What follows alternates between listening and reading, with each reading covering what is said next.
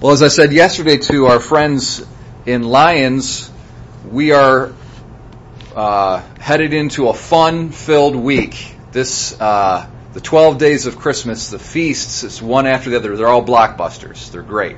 Okay. So yesterday we had Saint Stephen. Today we've got Saint John the Evangelist. So he's our patron. So let's let's invoke him uh, and ask for his intercession in a special way. Uh, our, our, patron saint. Um, and uh, so every day brings us some kind of a, a feast day. There's Thomas Becket. There's uh, the, the, the the slaughter of the innocents. Uh, Holy Family is coming up. I mean, it's just like I said, it's this uh, action-packed, fun-filled week coming up. So today we've got St. John the Apostle. We want to ask ourselves, why are all of these different saints all packed into the Christmas season? It's kind of an interesting thing. Why is Stephen? Stephen's a martyr. He's the first Christian martyr. And uh, what I what I talked about yesterday is uh, when Christ uh, became uh, man and, and, dwelt among us as a man on Christmas Day. Um, it, it's a uh, you know sometimes we could, it's kind of a quaint scene. You know, there's this cute little baby and uh, the Virgin and Saint Joseph and all that. We have the beautiful um, manger scene over here in our church. Uh, but we forget though that he's destined. He became man so to be crucified. So that in kind of this cuteness, there's also this sort of uh, a foreboding premonition of of his death on the cross. So the wood, uh, we, if we were at the four o'clock mass, the, our bishop mentioned how, you know, the wood of the manger foreshadowed the wood of the cross. And he could go on and on, you know, the, the biting cold, uh, air that bit into the flesh of the babe of Bethlehem was foreshadowing of the nails that would pierce his flesh on Calvary. And the swaddling cloths in which he was wrapped is a foreshadowing of the burial cloths which we we hear about in today's gospel. And uh, so it's a reminder that Christ came amongst us to die on the cross. And uh, Stephen is the first Christian martyr to follow in the footsteps of Christ.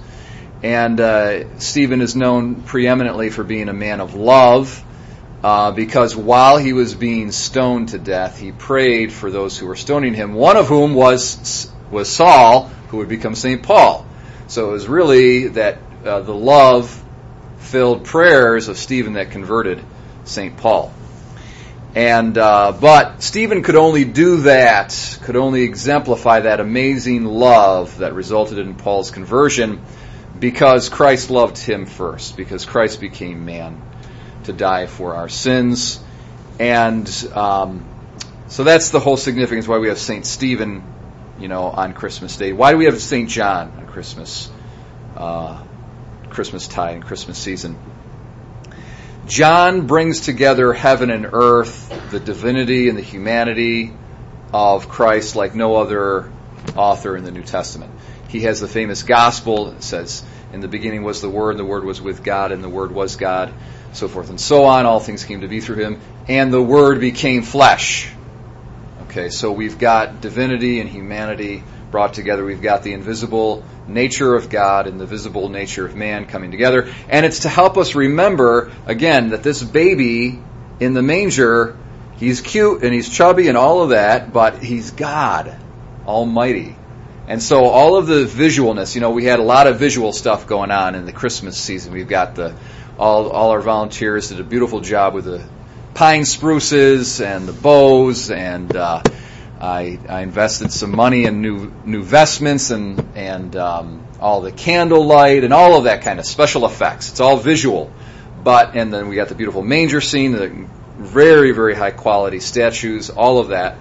But all of that visibleness is meant to lead us up to the invisible divinity that is here present to us in that babe of Bethlehem. And John captures that more than anybody else. And it's very interesting. John, he, it says he sees and he, and he believes. But what does he see?